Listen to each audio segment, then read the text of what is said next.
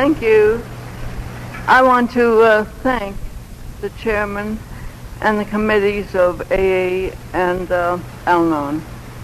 I also want to thank my hostess, Karen.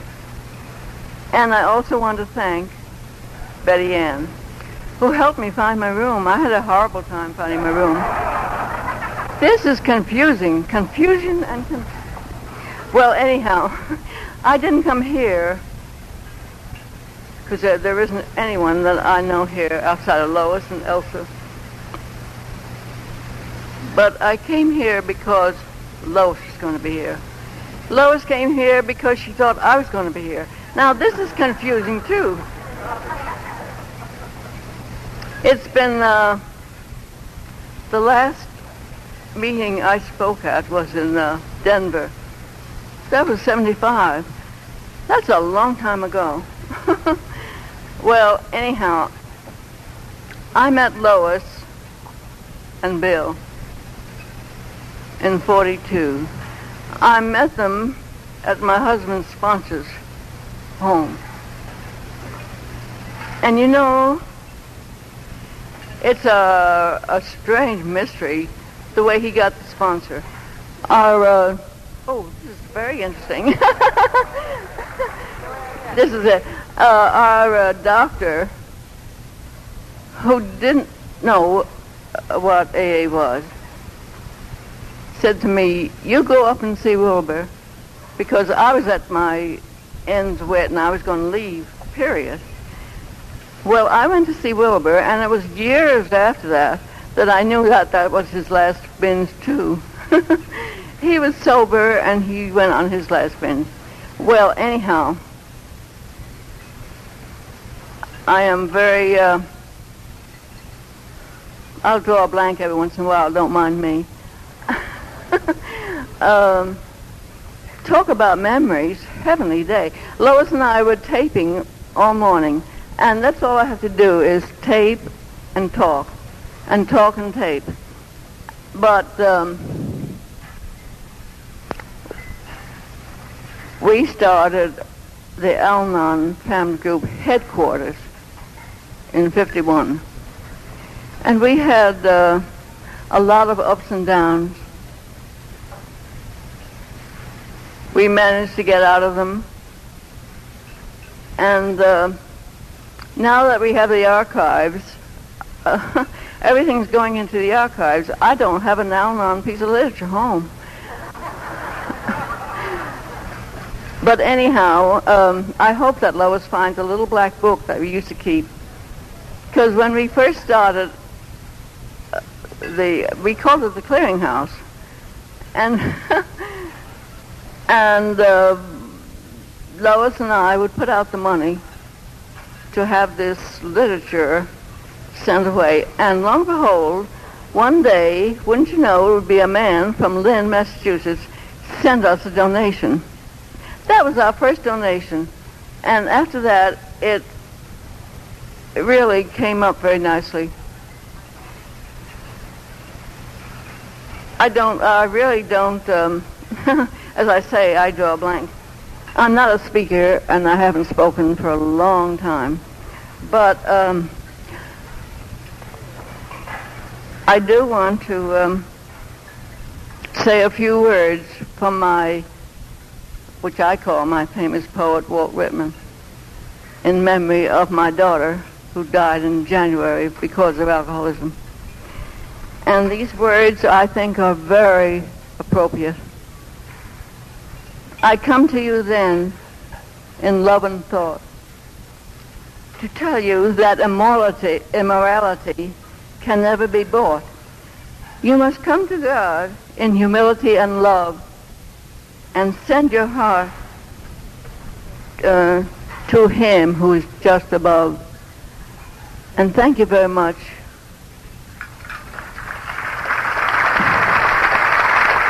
I'd like to tell a little bit about Dr. Bob, a little bit about Oh. Bill and Annie. Uh, Annie, the cigarette.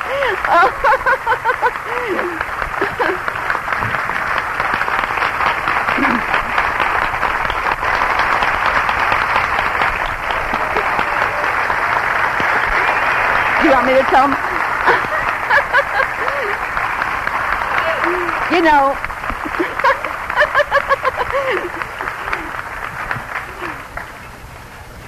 there were there were a few things that I should tell you.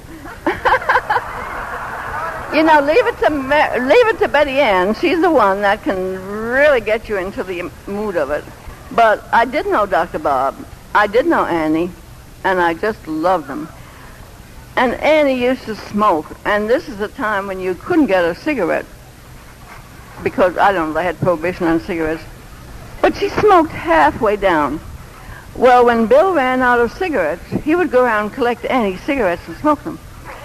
and I think that uh, maybe I did too, because I used to be a heavy smoker for a long time. A very heavy smoker. I stopped smoking. It didn't. It didn't bother me. Uh, occasionally, I'll have a cigarette, but uh, what do they say? little by little you work up to it, just like the alcoholic. Why don't you tell them about the other night we were in Santa Paula about your closing words to them about us keeping in contact and keeping in communication up? Yes, I think the best thing for the Al-Anon to do is to uh, keep in contact and don't be afraid to be a, a volunteer. And when you know about somebody that's new, telephone. I used to use the telephone all the time. And I've been away from Al-Anon for a while because I traveled all around. I went here, there, and everywhere. Uh, but I never forgot Al-Anon. When I was in Al-Anon, I took the fourth step. And it was this step that helped me to remember not to be greedy and not to be resentful. And so since then, I've learned to love and I learned to love anybody, good or bad. And so I love you all. And God bless you.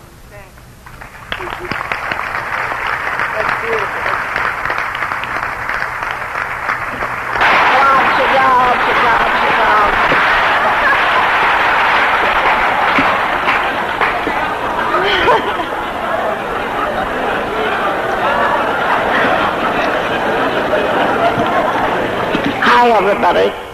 Hi. It's great to be here with you all today at this roundup, and it's my very first time I've been at a roundup. And my very first time that I've received such a thing.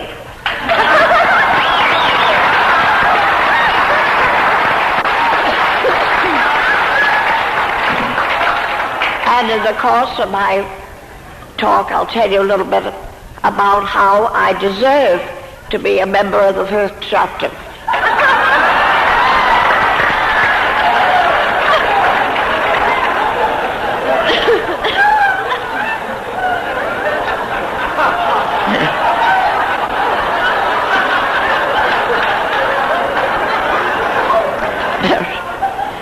you know that you're laughing here, your happy faces is one of the greatest things I think that there is in AA and Al-Anon is the joy and the happiness that we receive by being together.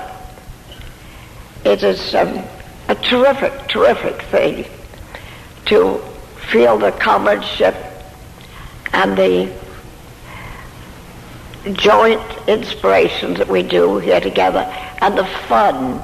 The fun, I think, is a very, very important part that we get out of our three big A's. AA, Al-Anon, and Alateen. well, I've been asked to tell you a little bit about my own story, and it begins way back when Bill and I were engaged. And I was very, very proud of him because he never touched a drop of liquor.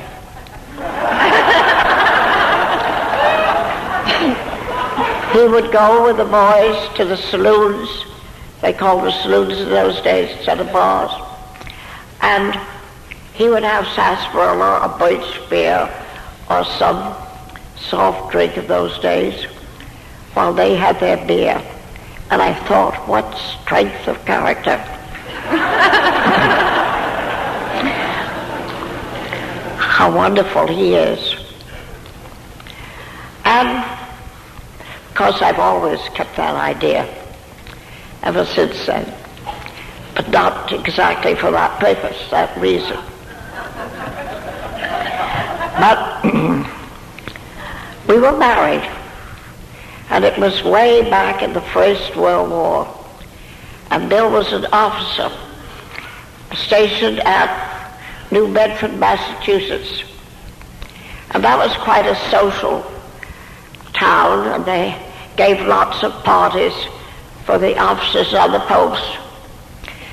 And I used to kid Bill and tell him that it was the gals that threw him, that he could resist the boys asking him to have a drink, but he could not resist the girls.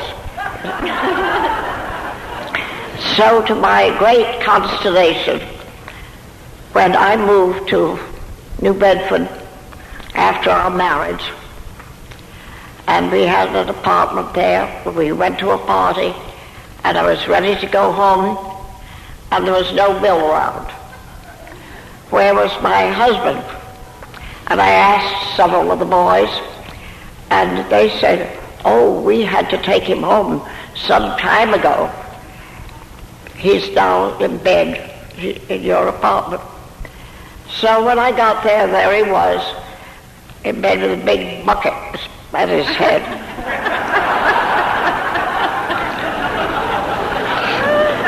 Well, this was a terrific shock.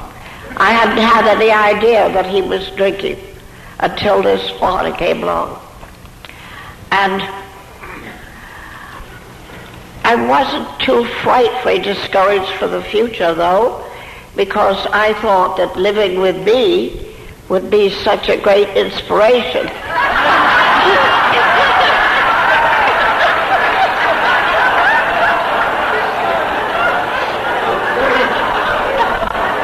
that he that he wouldn't need any artificial some um, any artificial inspiration. So time went on, and Bill's drinking kept getting worse, and living with me seemed to do nothing but increase the drinking.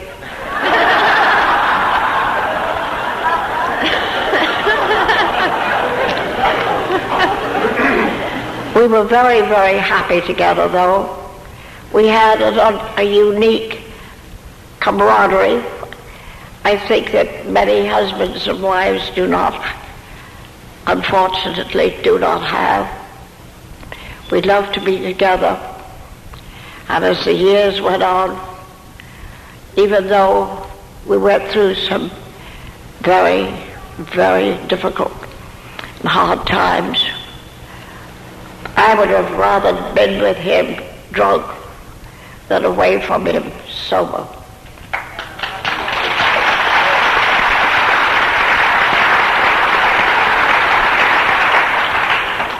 So we lived these 17 years together with many, many, many ups and downs, but always a feeling of belonging to each other and of this inner partnership. But his drinking, of course, got so that he was good for nothing, absolutely nothing but drinking. And he would stay home while I went to work, I had to make all the decisions, be the support of the family, and watch this, my beloved husband, deteriorate into nothing but a, oh, I don't know, a sop or nothing. He didn't have any, any ambition to do anything but go to the liquor store and get liquor. And he, though, had wanted desperately to stop drinking. And for the last five or six years, his one one idea was to stop, but he could not stop. He wanted with all there was in him to stop drinking. And he wrote in the Bible way back in 1928, I promise you, my dear wife, never to take another drink. And he truly meant it, I believe. He had a disease which we did not really recognize, either one of us, an obsession which he could not overcome. And together we could not overcome it. But something marvelous happened. And I'm sure you've all read it in the big book or about the marvelous spiritual awakening that Bill had. And our lives were changed. I had one look at him when I went to the hospital where he was, and I knew something overwhelming had happened. And from that day on, I never, never had a doubt that he was through with liquor forever. And he never doubted. And so it was. He never drank again. and to go back a little bit and tell you what happened after this wonderful experience. He thought, well, I was able to sober up. I had a spiritual awakening. So could other people. And he went around the highways and the byways. He went to the hospital where he'd been. He went to the Oxford group whom Ebby, the man who came and told him about his spiritual awakening. He went to the place where Ebby, the meetings that Ebby went to, they were the Oxford group meetings.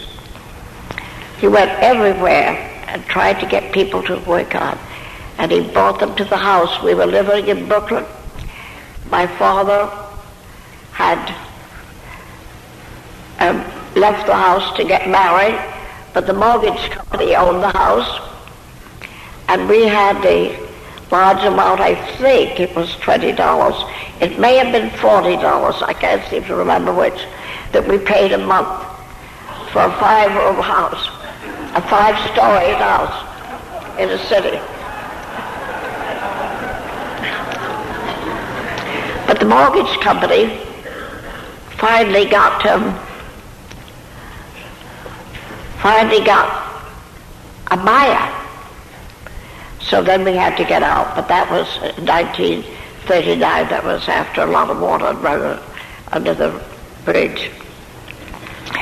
But um, in those years before we had to leave, um, we had the house full of drugs.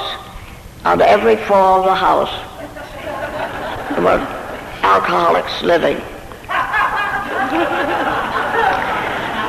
and it was really a very exciting time.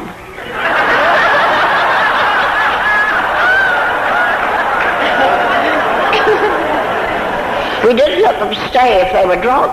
They had to be sober. And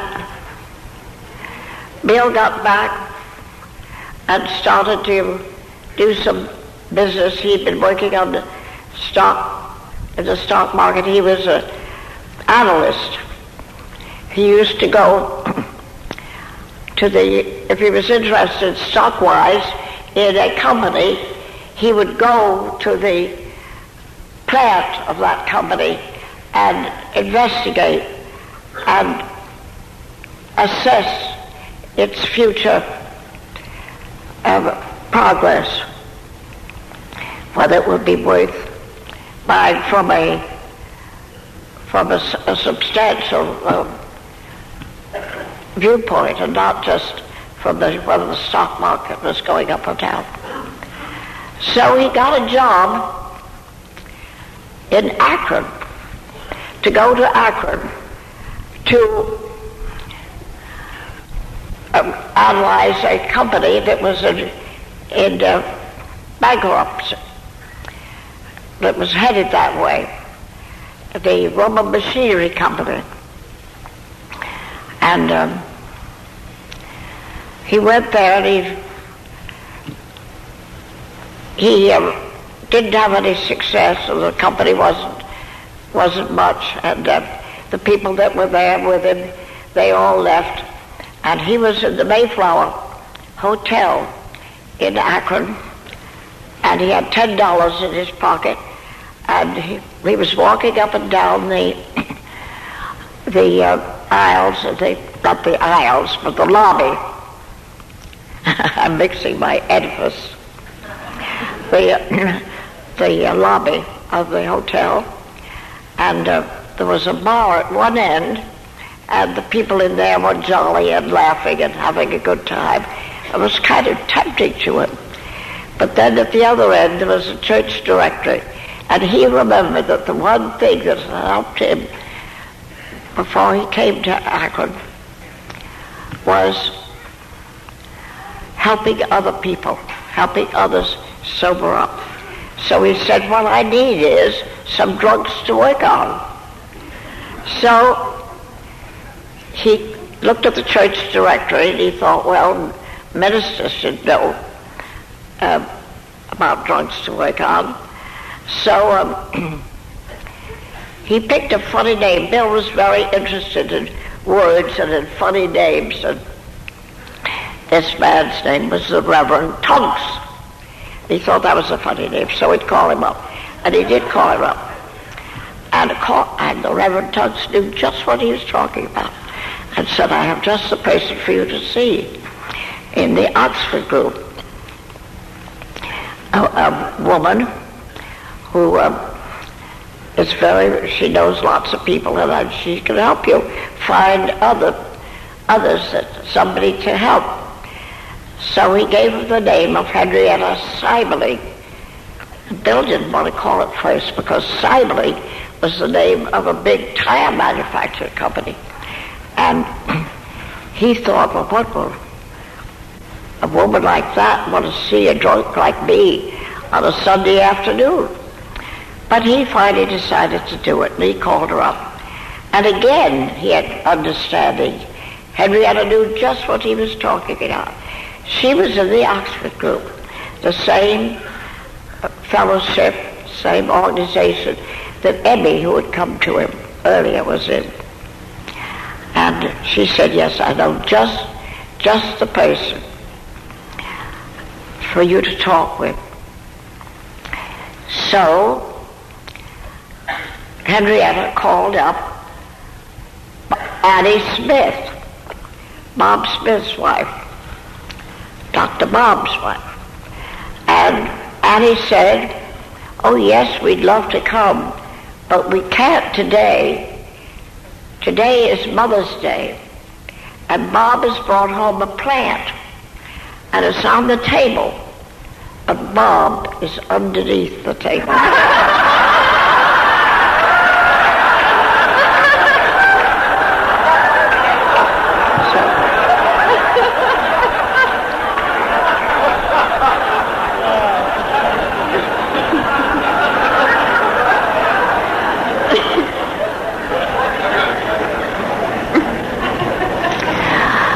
So, but we'll come tomorrow, Annie said. And they did. They came tomorrow because Bob thought, oh, well, I'll just stay 15 minutes. But they stayed on and on, hour after hour, and talked and talked and talked. And there was something that happened between them. There was an understanding And it was, uh, they knew that they had something that they could do together. Well, Bob had to, uh, he, he was a, a, a doctor, a, a, I can't think what kind of a doctor he was, but anyway. Um, he used to go on a doctor's convention every, um, every year, Atlantic City. And uh, this was coming up, and Annie, his wife, didn't want him to go. She was afraid he might get drunk. But Bill said, yes, let him go. So he went, and he did come back drunk.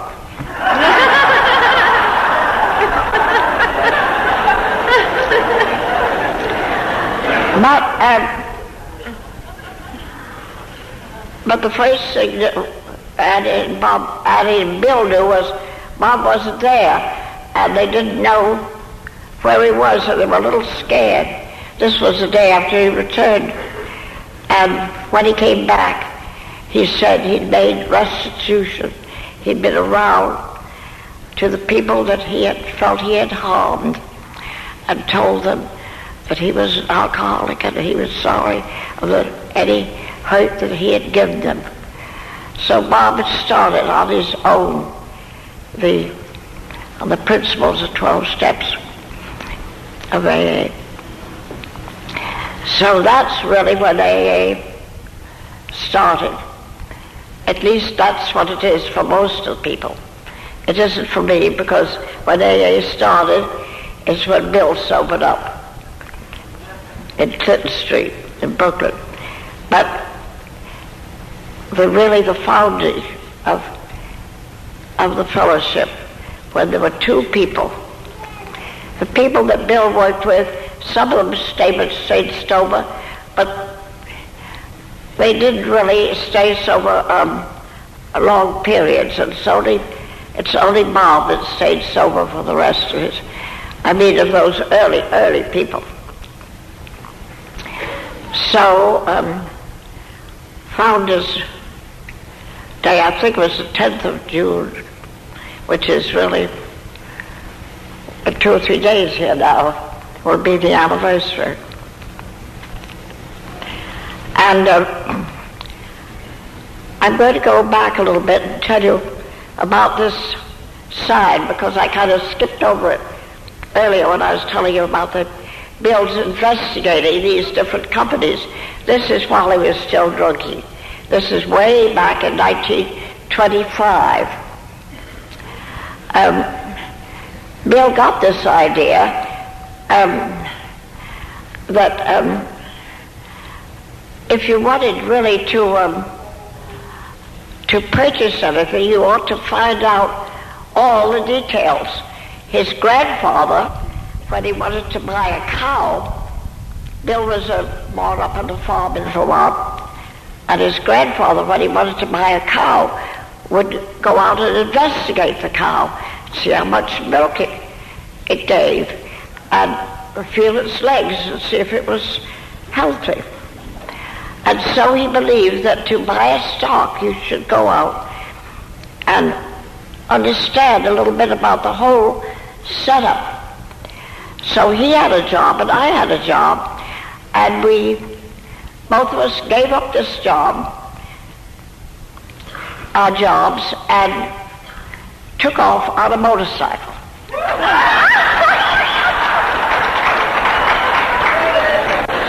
motorcycle had a sidecar. and Bill didn't like to drive very much, and I loved to.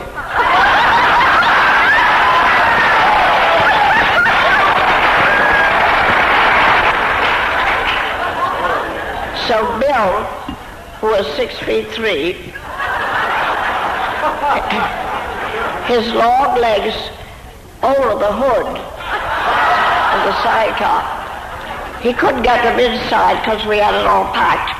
We went, we packed all our belongings for a whole year and went off. But he had his legs over, and I, of course, was a little peanut sitting on the driver's seat.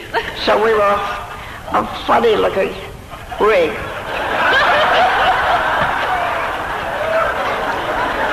but we lived nearly a year on this motorcycle.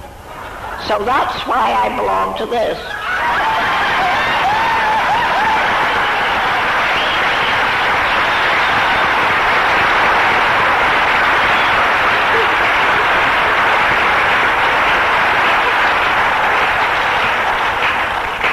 And we had a wonderful time. And Bill really um, got started well in this stock market so that he made lots of money at one time before the 1929 crash. But then the crash did come and we, we lost everything we had, of course. Well, now let's see where I'll, where I'll jump to because I went back on that. I was telling you about the um, about the groups starting, and after Bill went to Akron, and this is a after, of course, many years later, after Bill sobered up, way back in 1935, he went. Bill sobered in 34 in December of 34. But he went to Akron in, in June of 35. Well, I think that really should... Oh, I haven't told you how I came. That's it.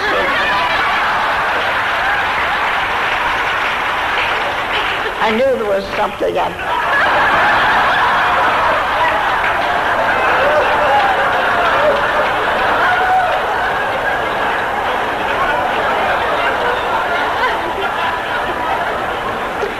Well, after Bill sobered up, back the, this time, 1934, that I was telling you about, we went to these Oxford group meetings that Ebby belonged to. And I went along with him. And I went along not because I thought I needed them. I'd been brought up in a good religious family. I had done everything I could think of to help my husband. I didn't feel I needed this spiritual program. But I, I felt that Bill did. so, I went along with him for his sake, not for mine. And then one day later on, when we had this house full of people, Bill said to me, uh, Lois, hurry up and get dressed now and let's go to the meeting. And I had a shoe in my hand, and I that I threw that shoe just as hard as I could, and I said, "Damn your old meetings." well.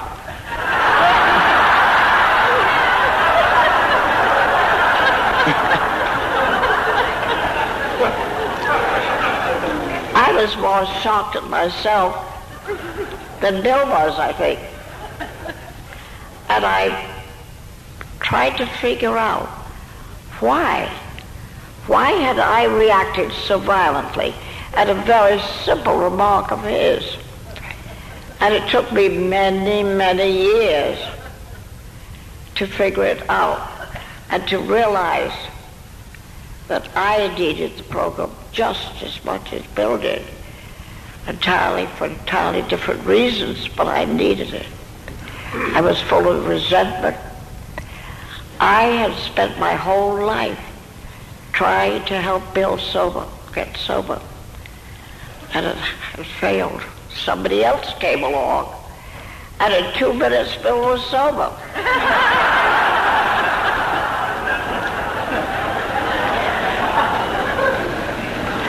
I was full of resentment at these people that had done something that I couldn't do, and jealousy.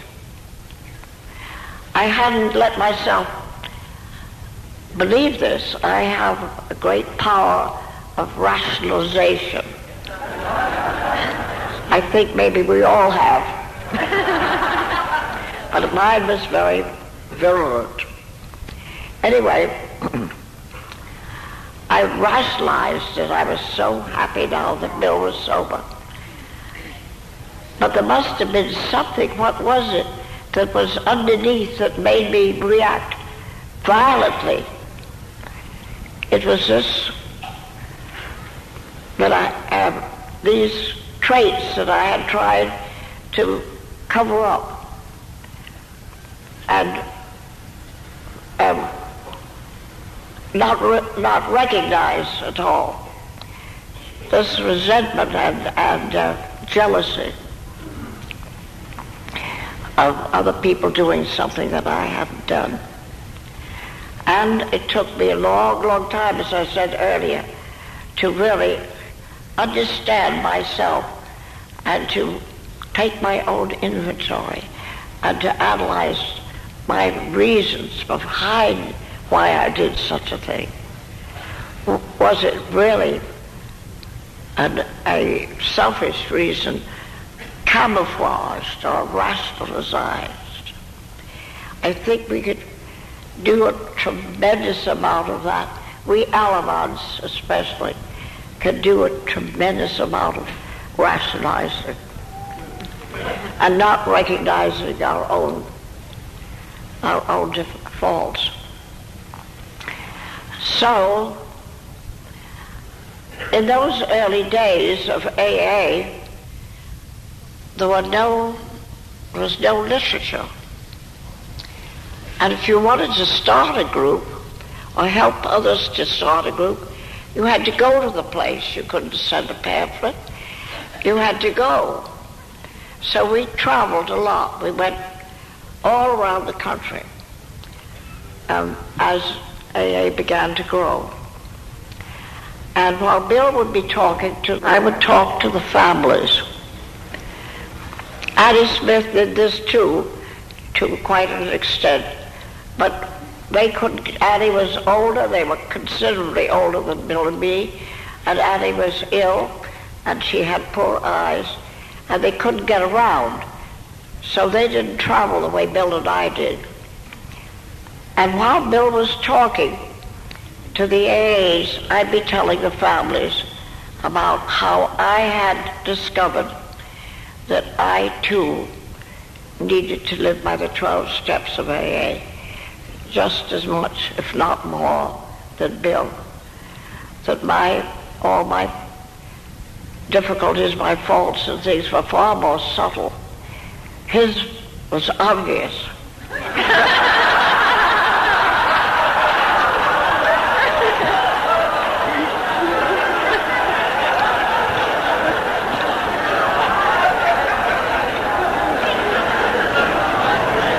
And you know, it, it is very much harder for the family of an alcoholic to recognize their need than it is for the alcoholic.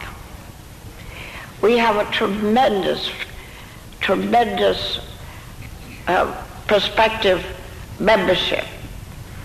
In fact, we have practically the whole world.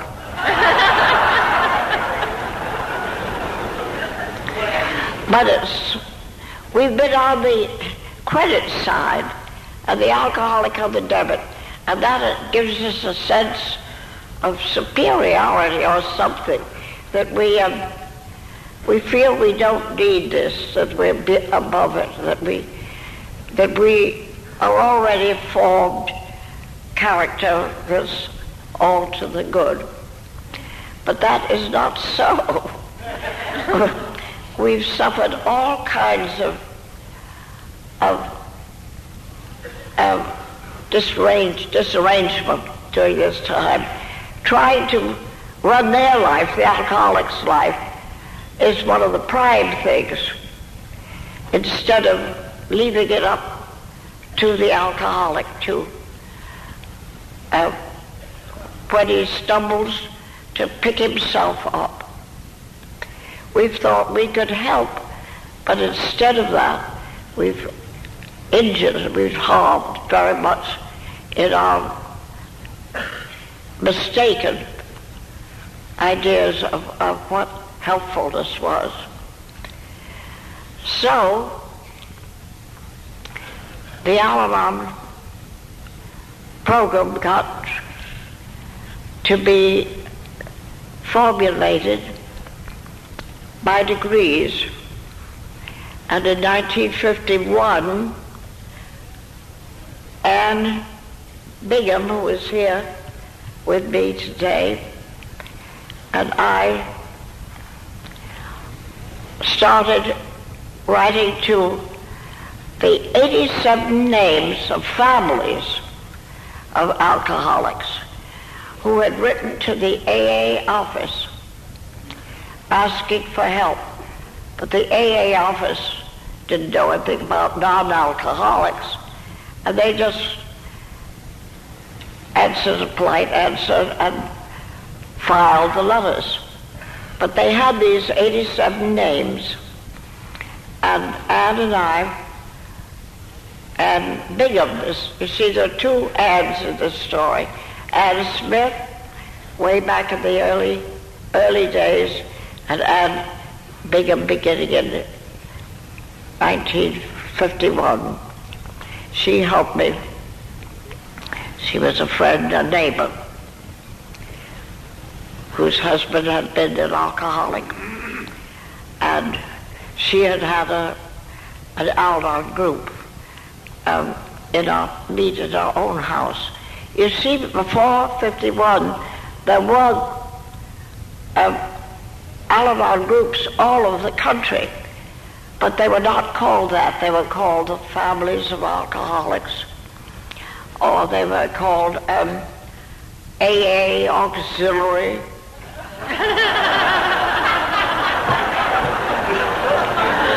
they were called a lot of different things.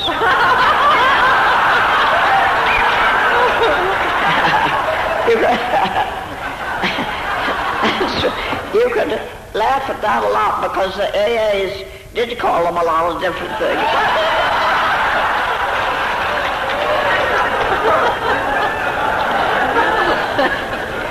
the AAs were a bit pleased at first with this because they thought we were talking, telling their escapades behind their backs.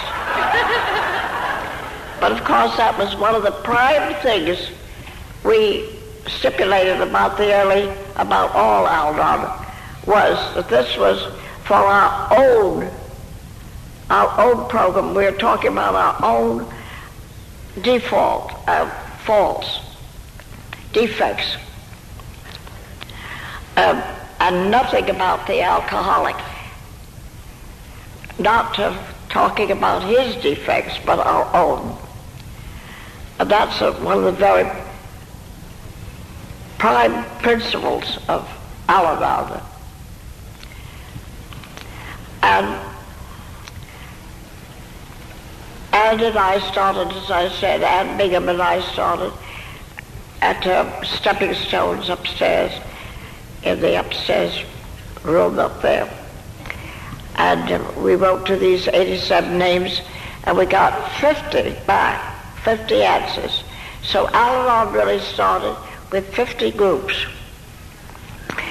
And um, pretty soon I, I was so busy that we thought we should move to New York. And the AAs, although they uh,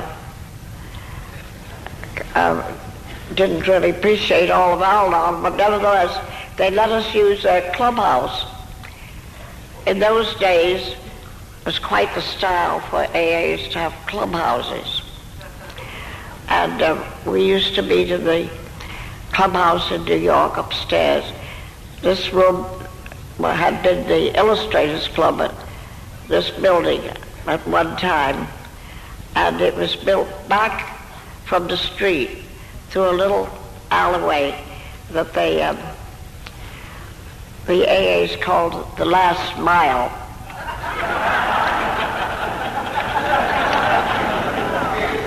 And we met upstairs there. We started this, uh, getting volunteers in. And, um, well, Al-Anon has grown just terrifically. It's had the, it's had the uh, ground all plowed ahead of the time by AA. We just followed in AA's footsteps. We used their steps and their principles and their traditions, just applying them to our own problems and changing in wordage anything that needed to be changed. But AA had done all the groundwork and we just came along and reaped the benefits, so to speak. And our potential is unlimited. And I'm, I know that our three big A's, I'm just as sure this as anything, have really a part, the power to change the whole world. We're in such troubled times these days, and our beautiful principles and our joy and our happiness are so much needed. And I think that they already have and will continue to have great, great power in changing this troubled world. I thank you.